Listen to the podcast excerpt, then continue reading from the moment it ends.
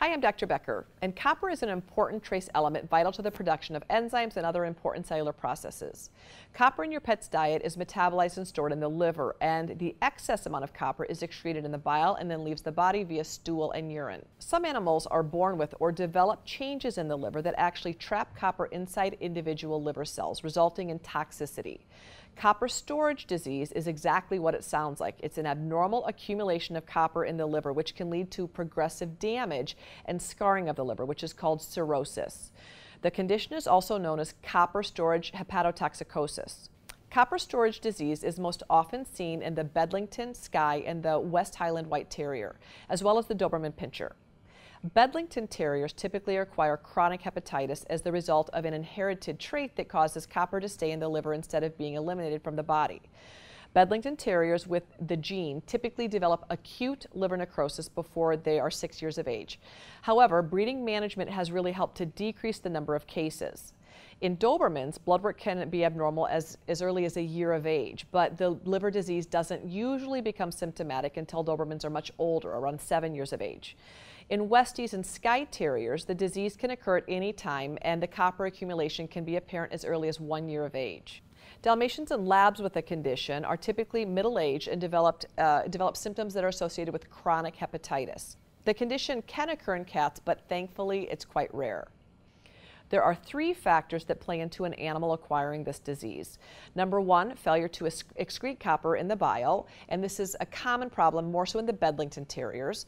Excessive copper storage is the second reason, and this means that the liver sometimes stores too much copper, especially in the cases of liver inflammation or chronic liver disease. Excessive copper ingestion or too much copper consumed at one time can overwhelm the liver's storage capacity and can cause liver damage, especially in dogs with a genetic tendency to store copper. Copper storage disease generally falls into one of three categories. Subclinical disease, which means the animal has the condition but there's no obvious symptoms. Acute disease, which is most often seen in young dogs and causes hepatic necrosis or death of liver, of liver tissue. And chronic progressive disease, which usually occurs in middle-aged and older dogs existing with chronic liver disease and the condition of cirrhosis or scarring of the liver. Symptoms of copper storage disease depend on the amount of damage to the liver and can include lethargy, anorexia, depression, vomiting, diarrhea, excess thirst, as well as urination, jaundice, which is animals turning yellow or having a yellow skin appearance, anemia, fluid buildup in the abdomen, which is called ascites, dark colored urine, and hemoglobin in the urines, which changes urine color. There can also be spontaneous bleeding and black or tarry stools from bleeding through the GI tract. On occasion, there can also be nervous system disorders resulting from your, the liver's ability to break down ammonia in the body. And so you, your pet can actually have some neurologic stumbling and some circling conditions in advanced situations. Your veterinarian will absolutely take a complete history of your dog and perform a thorough physical exam as well as some diagnostic tests, which include a complete blood count called a CBC, a biochemical profile, a urinalysis, and a serum bile acids test. An abdominal ultrasound will also be performed to evaluate the condition of the liver. However, a definitive diagnosis of copper storage disease requires a liver biopsy, which will include quantifying the amount of copper that's actually in the liver. Pets with copper storage disease require lifetime treatment. As with any disorder, the earlier that you can diagnose this, uh, this, disorder and, of course, institute treatment, the better your dog or cat's chances of living normally with a great quality of life. Treatment of this condition requires removing toxic levels of copper from the body and preventing further accumulation from occurring. The traditional veterinary approach to removing excess copper in the liver is a drug called penicillamine which actually helps to chelate or bind it up and then releases it from the liver tissues and promotes excretion through the urine. However, the use of copper chelating agents in Dobermans is quite controversial because the disease tends to progress even when you utilize these medications. I strongly recommend that a homemade copper-free diet is uh, uh is instituted as quickly as possible. The reason I say copper free is you want a homemade nutritionally balanced diet to be fed to your pet. So all of the nutrients need to be optimally nourished, but not copper. So the diet needs to be put together by a veterinary nutritionist or someone who is capable of formulating a beautifully balanced diet minus the copper. It's very important that these patients received optimal levels of zinc because zinc uh, research shows that zinc has a really nice beneficial effect at helping to bind up copper and push it out of the system.